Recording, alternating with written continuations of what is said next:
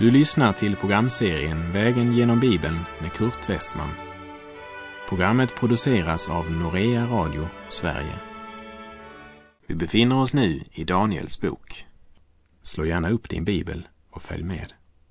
Vi har kommit till det åttonde kapitlet i Daniels bok. Här får vi höra om Daniels syn av en bagge och en bock och höra ängeln Gabriel förklara synen. Jag vill också nämna att från och med kapitel 8 är det inte längre nedtecknat på arameiska utan från och med det här kapitlet så är det återgivet på hebreiska vilket säger oss att budskapet nu rör sig om Israels folk och framtid och denna syn fick Daniel under kung Nebukadnessars tredje regeringsår. När Daniel fick denna syn så var det ett profetiskt budskap och den tillhörde syner som redan har fått sin uppfyllelse. Och profetian har så exakt blivit i detalj uppfylld att just den precisa uppfyllelsen varit den grund på vilken liberala bibeltolkares kritik bygger. Någon hävdar att denna profetia den måste ha varit skriven mycket senare. För det en så exakt förutsägelse bygger på är övernaturligt. Och eftersom man inte tror på något övernaturligt finns det ingen annan förklaring för dem till profetians exakthet än att den blev skriven av en annan efter att händelsen inträffat. Det är otroligt hur dumma argument man kan nerlåta sig att använda när man till varje pris ska förneka undrets Gud. För min del säger jag bara att Daniels bok är skriven av profeten Daniel och jag tror bokens vittnesbörd. Daniels profetiska syn av baggen med två horn av olika storlek och bocken med ett väldigt horn i pannan placerar mikroskopet på konflikten mellan det medisk-persiska riket och den tredje världsmakt som sedan följde under Alexander den store striden mellan öst och väst, mellan Orienten och västerlandet, mellan Asien och Europa. Det handlar om maktkampen mellan det medisk-persiska riket och det grekisk-makedoniska imperiet. Synen innehåller även ett annat litet horn som redan har uppfyllts genom Antiochus Epifanus den fruktansvärde förföljaren som judarna kallade den judiska historiens Nero. Och jag påminner än en gång att de föregående kapitlen var skrivna på arameiska, som var Syriens modersmål och ett världsspråk för dessa fyra stora imperier. Men här i kapitel 8 är språket åter hebreiska vi läser Daniel kapitel 8, vers 1. I kung Belsassars tredje regeringsår såg jag Daniel en syn efter den jag först hade sett. Belsassar var den sista kungen i stormakten Babylon. Synen Daniel hade i kapitel 7 var under Belsassars första regeringsår och denna syn den kom under Belsassars tredje regeringsår, vilket betyder att båda dessa profetsyner kom när Babylons rike närmade sig slutet. Vi läser vers 2. När jag betraktade denna syn såg jag mig själv i Susans borg i hövdingdömet Elam. I min syn såg jag att jag var vid floden Ulai Susan var en stad på slätten mellan floderna Kersha och Karun i den östra delen av Eufrat-Tigrisdalen, cirka 240 kilometer norr om Persiska viken. och den var huvudstad i det medisk-persiska riket. Ulai är floden Kersha i närheten av Susan.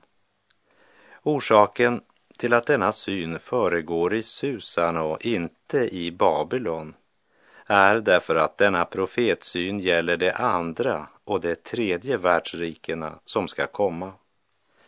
Och det Daniel såg i denna syn blev uppfyllt innan det hade gått 200 år. Så synen var inte suggestion eller svärmeri, det var en uppenbarelse från Gud. Vi läser vers 3. När jag såg upp fick jag se en bagge med två horn stå framför floden.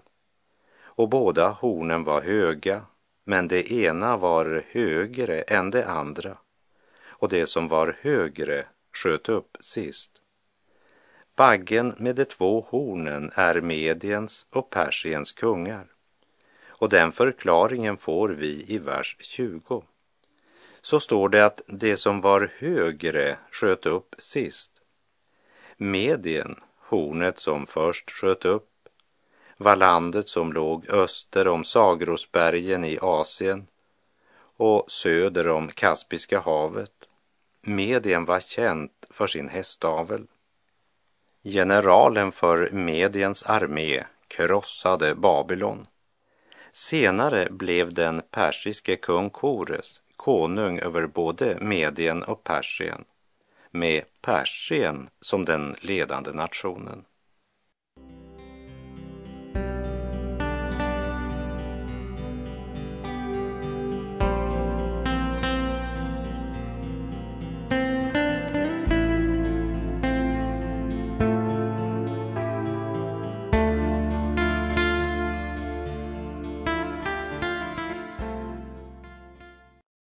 Vi läser i profeten Daniel kapitel 8 och vers 4. Jag såg baggen stöta med hornen västerut, norrut och söderut, och inget djur kunde stå honom emot, och ingen kunde rädda något ur hans våld. Han for fram som han ville och blev mäktig. Han stötte med hornen västerut, norrut och söderut, men alltså inte österut. För där låg det mäktiga persiska riket som snart skulle växa sig starkare och större än Medien. Och det samlade medisk-persiska riket var det rike som i Daniels syn i kapitel 7 utgjordes av björnen. Vi läser kapitel 8, vers 5. När jag funderade på detta, se då kom en bock västerifrån. Han hade ett väldigt horn i pannan och gick fram över hela jorden, dock utan att röra vid marken. Bocken representerar Grekland och de väldiga hornen Alexander den store. Den persiske kungen hade planer om att också vända sina stridskrafter mot väst. Men från väster kom denna bock som färdades så fort att han inte rörde vid marken. Han for fram som en stormvind. Och det var just detta rike som i synen med de fyra djuren beskrevs som djuret som liknade en leopard men som på sidorna hade fyra fågelvingar och som representerar Alexander den stores rike. Vi läser Daniel 8, verserna 6 och 7. Jag såg honom komma ända in på baggen och rasande störta sig över honom. Och han stångade baggen och krossade hans båda horn så att baggen inte hade någon kraft att stå emot honom. Sedan slog han honom till marken och trampade på honom och det fanns ingen som kunde rädda baggen ur hans våld. Ahasveros, han var den sista stora härskaren i Persien och han vände sig mot Grekland med en armé på 300 000 män plus deras familjer. Men grekerna var smarta De gick inte ut för att möta honom. Istället väntade de till han kom till ett pass som var smalt och trångt och där den vältränade och lokalkända makedonisk-grekiska armén decimerade den persiska armén efterhand som de passerade det trånga passet, några få soldater åt gången. Och när Ahasveros flotta på 300 skepp ödelades av en storm så var slaget förlorat. Och när Ahasveros fick veta att de 300 skeppen var ödelagda så gick han ner till havet, tog av sig sitt bälte och slog med det på vågorna därför att det hade krossat hans fartyg. Och utan att överdriva så kan vi väl säga att den handlingen inte vittnar om någon framdragande och klok regent. Eller för att låna några ord av Axel Oxenstierna som sa till sin son. Min son, du vet inte med hur lite förstånd ett land styres. Efter Ahasveros nederlag mot det makedonisk-grekiska riket så växte det fram en väldig general som senare skulle få namnet Alexander den store. Han var ett militärgeni, en av de största genom tiderna. Han besegrade stora delar av världen men han lyckades inte besegra sig själv utan besegrades själv av alkoholen och han dog i Babel endast 32 år gammal efter ett misslyckat fälttåg mot Indien. Och hans generaler delade riket mellan sig och de beskrevs som fyra andra stora horn som kom upp i hans ställe. Vi läser Daniel kapitel 8, vers 8. Bocken blev mycket mäktig, men när han var som starkast brast det stora hornet sönder och fyra andra stora horn kom upp i dess ställe, riktade åt himlens fyra väderstreck. Djupast sett så var det ingen mänsklig makt som krossade Alexander den store och hans rike, utan han krossades av ett liv i utsvävningar, ogudaktighet och alkohol. Så när han var som starkast så brast det stora hornet sönder. Vi kan säga han ruttnade upp inifrån. Alla tre imperierna, det babyloniska, det medipersiska och det makedonska under Alexander den store, gick under i en kultur som var en lång fyllfest eller orgie. Och synden, alkoholen och omoralen ligger som ett mörkt moln över vår nation idag. Etiken ruttnar och svinner hän. Oärlighet kallas för att se om sitt hus. Och att håna Gud har blivit underhållning. Allt präglas av att denna tidsålders Gud har förblindat människornas sinnen så att de inte ser ljuset som strålar ut från evangeliet. Och detta är domen. Ljuset kom till världen och människorna älskade mörkret och inte ljuset eftersom deras gärningar var onda, står det i Johannes 3.19.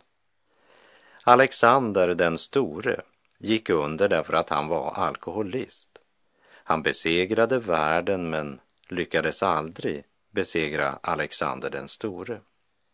När han var som starkast brast det stora hornet sönder och fyra andra stora horn växte upp i hans ställe. När Alexander dog delades riket mellan fyra unga män som i Daniels syn i kapitel 7 symboliseras av djuret som liknade en leopard och som hade fyra huvuden. Och de fyra generaler som delade Alexander den stores rike, det var för det första Kassander, som var gift med Alexanders syster och han tog den europeiska delen med Makedonien och Grekland. Den andre, Lysimachus, han tog en stor del av mindre Asien som idag bland annat utgörs av Turkiet. Seleukus som tog Asien och hela östra delen av imperiet utom Egypten och den fjärde Ptolemy som tog Egypten och Nordafrika. Och det är väl värt att tänka över att Alexander den store blev krossad när han var som starkast. Han besegrades av en inre fiende. Hans makt och hans rika möjligheter att synda och leva efter sin lust blev hans undergång. Fasaden var strålande och imponerande som en vitkalkad grav. Men under kalken var det bara döda ben. Han ruttnade inifrån. Det får oss att tänka på vad Jesus sa till fariseerna i Matteus 23, vers 27. Ve er, skriftlärda och fariseer, ni hycklare. Ni liknar vitkalkade gravar. Utanpå ser det vackra ut, men inuti är det fulla av det dödas ben och allt slags orenhet. När människan blir mera rädd för att tappa masken än för att förlora hjärtat, då är det bara en tidsfråga när undergången kommer. Därför påminner Paulus när han skriver till de troende i Galatien att de inte ska bedra sig själva. Bedra inte er själva. Gud bedrar man inte. Det människans sår skall hon också skörda, som det står i Galaterbrevet 6, vers 7. Hade du kunnat intervjua Alexander den store så tror jag att han skulle bekräfta sanningen i dessa ord. Och tusenden har följt i hans spår. Inte lika stora, kanske knappt kända, men lika dåraktiga. Och som fick följande överskrift när livstråden klipptes. Bedragna av sig själva, nu under Guds dom. Bocken blev mycket mäktig, men när han var som starkast brast det stora hornet sönder. Låt oss meditera en stund över de orden.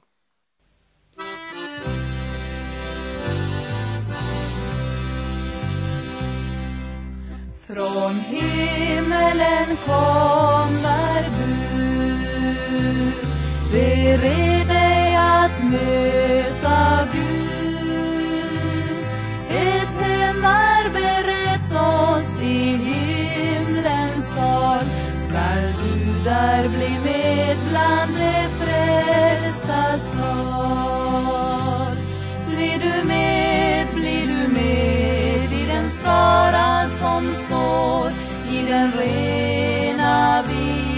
vita dräkt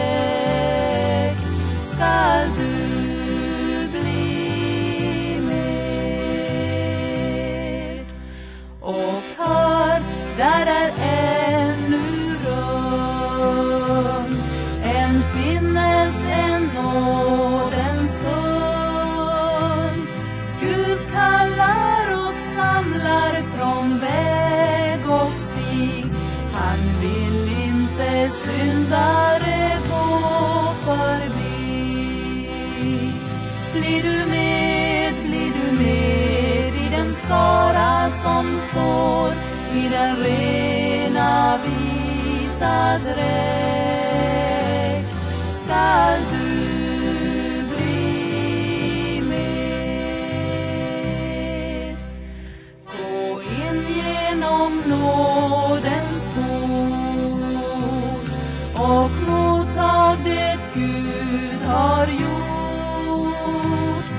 Om vägen till livet är trång och smal, det är dock långt bättre än helvetets kvar. Blir du med, blir du med i den skara som står i den rena vita dräkten.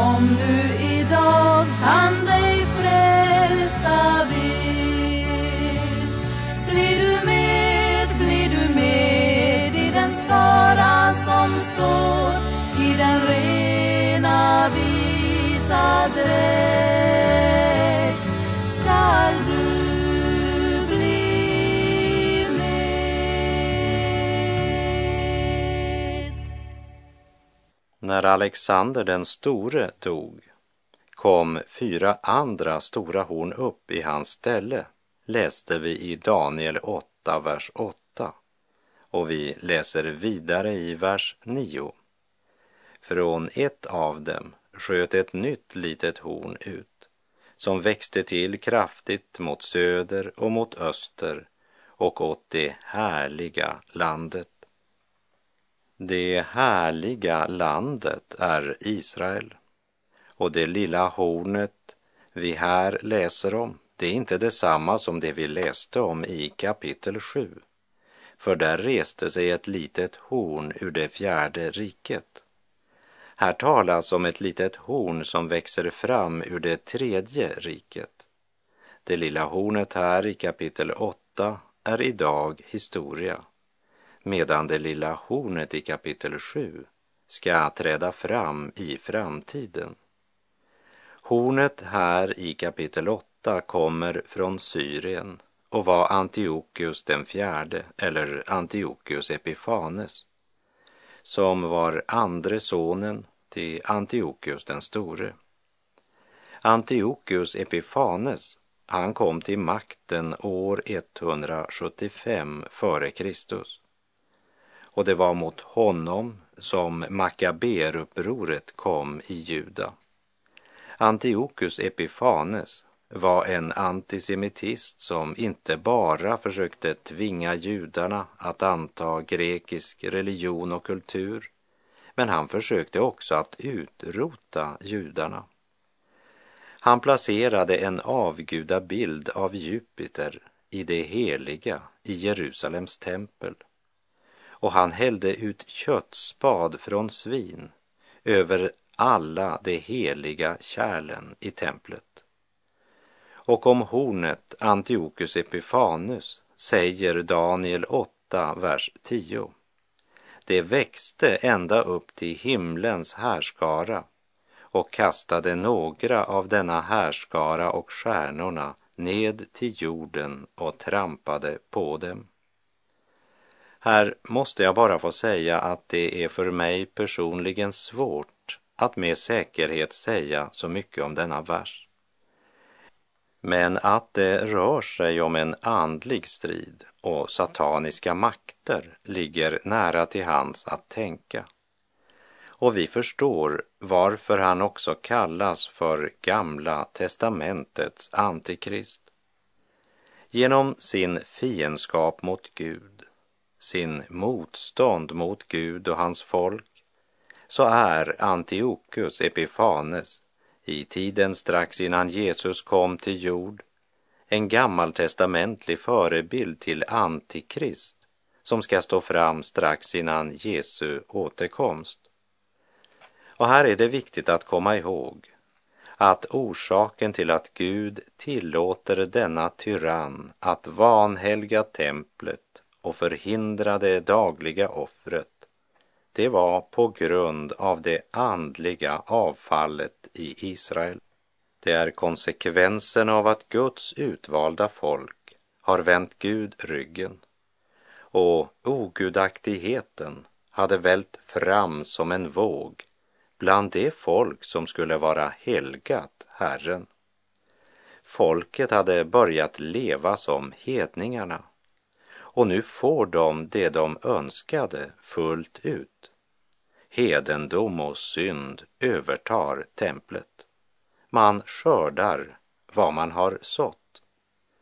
Profeten Hosea säger i Hosea 8, vers 7. Ty vind sår det och storm skall det skörda. Och när det i vers 12 talas om en härskara så talar det i andlig mening om Herrens heliga, de utvalda som kallats att leva i Guds fruktan och helgelse, men som vänt honom ryggen. Vi läser Daniel kapitel 8, vers 11 och 12. Till och med mot härskarans förste företog det sig stora ting och tog bort ifrån honom det dagliga offret och platsen där hans helgedom stod förstördes. Tillsammans med det dagliga offret blev också en härskara prisgiven för överträdelsens skull och hornet slog ner sanningen till jorden och hade framgång i vad det företog sig. Prisgiven för överträdelsens skull. Låt oss meditera lite grann över de orden till dess vi hörs igen. För nu är vår tid ute för den här gången och jag säger bara på återhörande om du vill. Säg till Herren, döm mitt hjärta här i tiden innan världen döms av dig och när tiden är förliden i ditt domslut fria mig. Herren vare med dig. Må hans välsignelse vila över dig. Gud är god.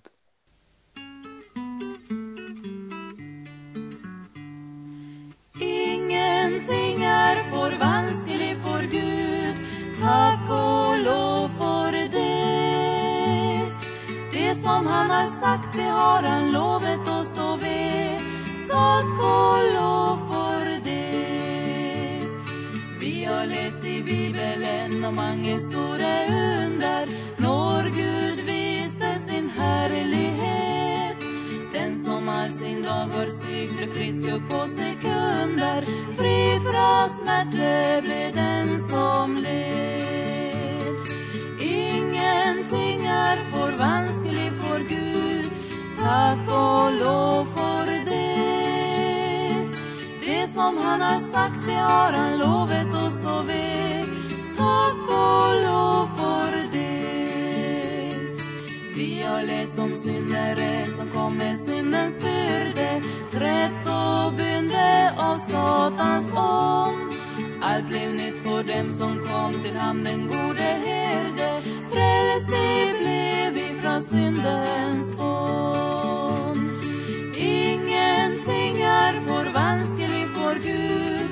Tack och lov för det. Det som han har sagt, det har han lovat oss och vid. Tack och lov för det. Tränger du en vän som han och hjälper dig i nöden, lika mäktig han är idag. Han har kämpat kampen för oss, är rätt över döden. Han är stark, selv om du är svag. Ingenting får för vanskligt för Tack och lov för det. Det som han har sagt, det har han lovat oss och vet. Tack och lov